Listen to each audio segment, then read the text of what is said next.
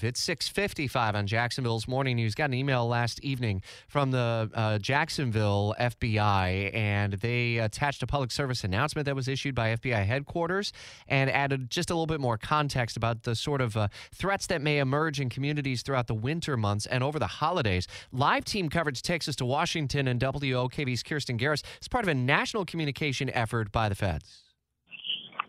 That's right. Um, everyone is tracking just how the conflict in Israel with Hamas has just heightened uh, different concerns and threats across the country.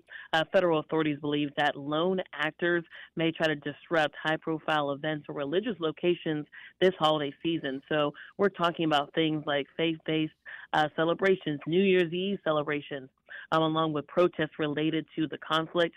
Officials warn that these calls for violence may increase in the days leading up to the holidays or even before a certain high profile event.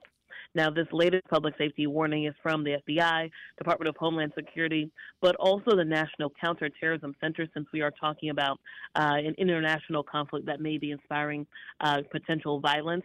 Uh, these agencies uh, say that those large scale gatherings could be a target for those who who are inspired to do harm to, unfortunately, to Jewish, Christian, Muslim, or the Arab communities. Do they Now, have another thing- specific Oh, go ahead. intelligence that leads them to believe that there may be something imminent at all?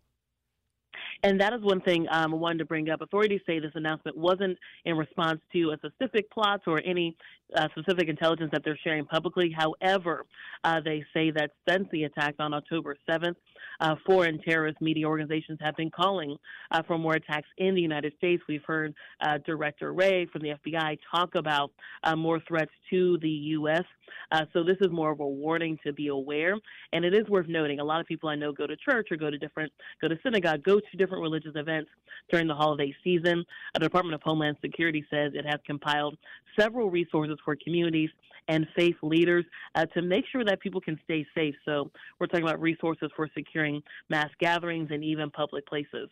Uh, is this the broad base sort of if you see or smell something a little bit funny, you might want to uh, check it out? Absolutely. Well, not check it out, but more report it. Uh, authorities always say they want you to report any threats of violence or suspicious activity to police. Uh, this also comes as the FBI says they have also seen an increase in reports for potential hate crimes. So, again, we are seeing and hearing a lot of different things. So, authorities just want you to stay alert. And this is also not the first alert they've put out. Uh, this is one of three so far since October 7th. Mm. Kirstin Garriss, part of our live team coverage in Washington each and every weekday on Jacksonville's Morning News. Before Shopify, were you wondering where my sales at? Now you're selling with Shopify, the global commerce platform supercharging your selling. You have no problem selling online, in person, on social media, and beyond.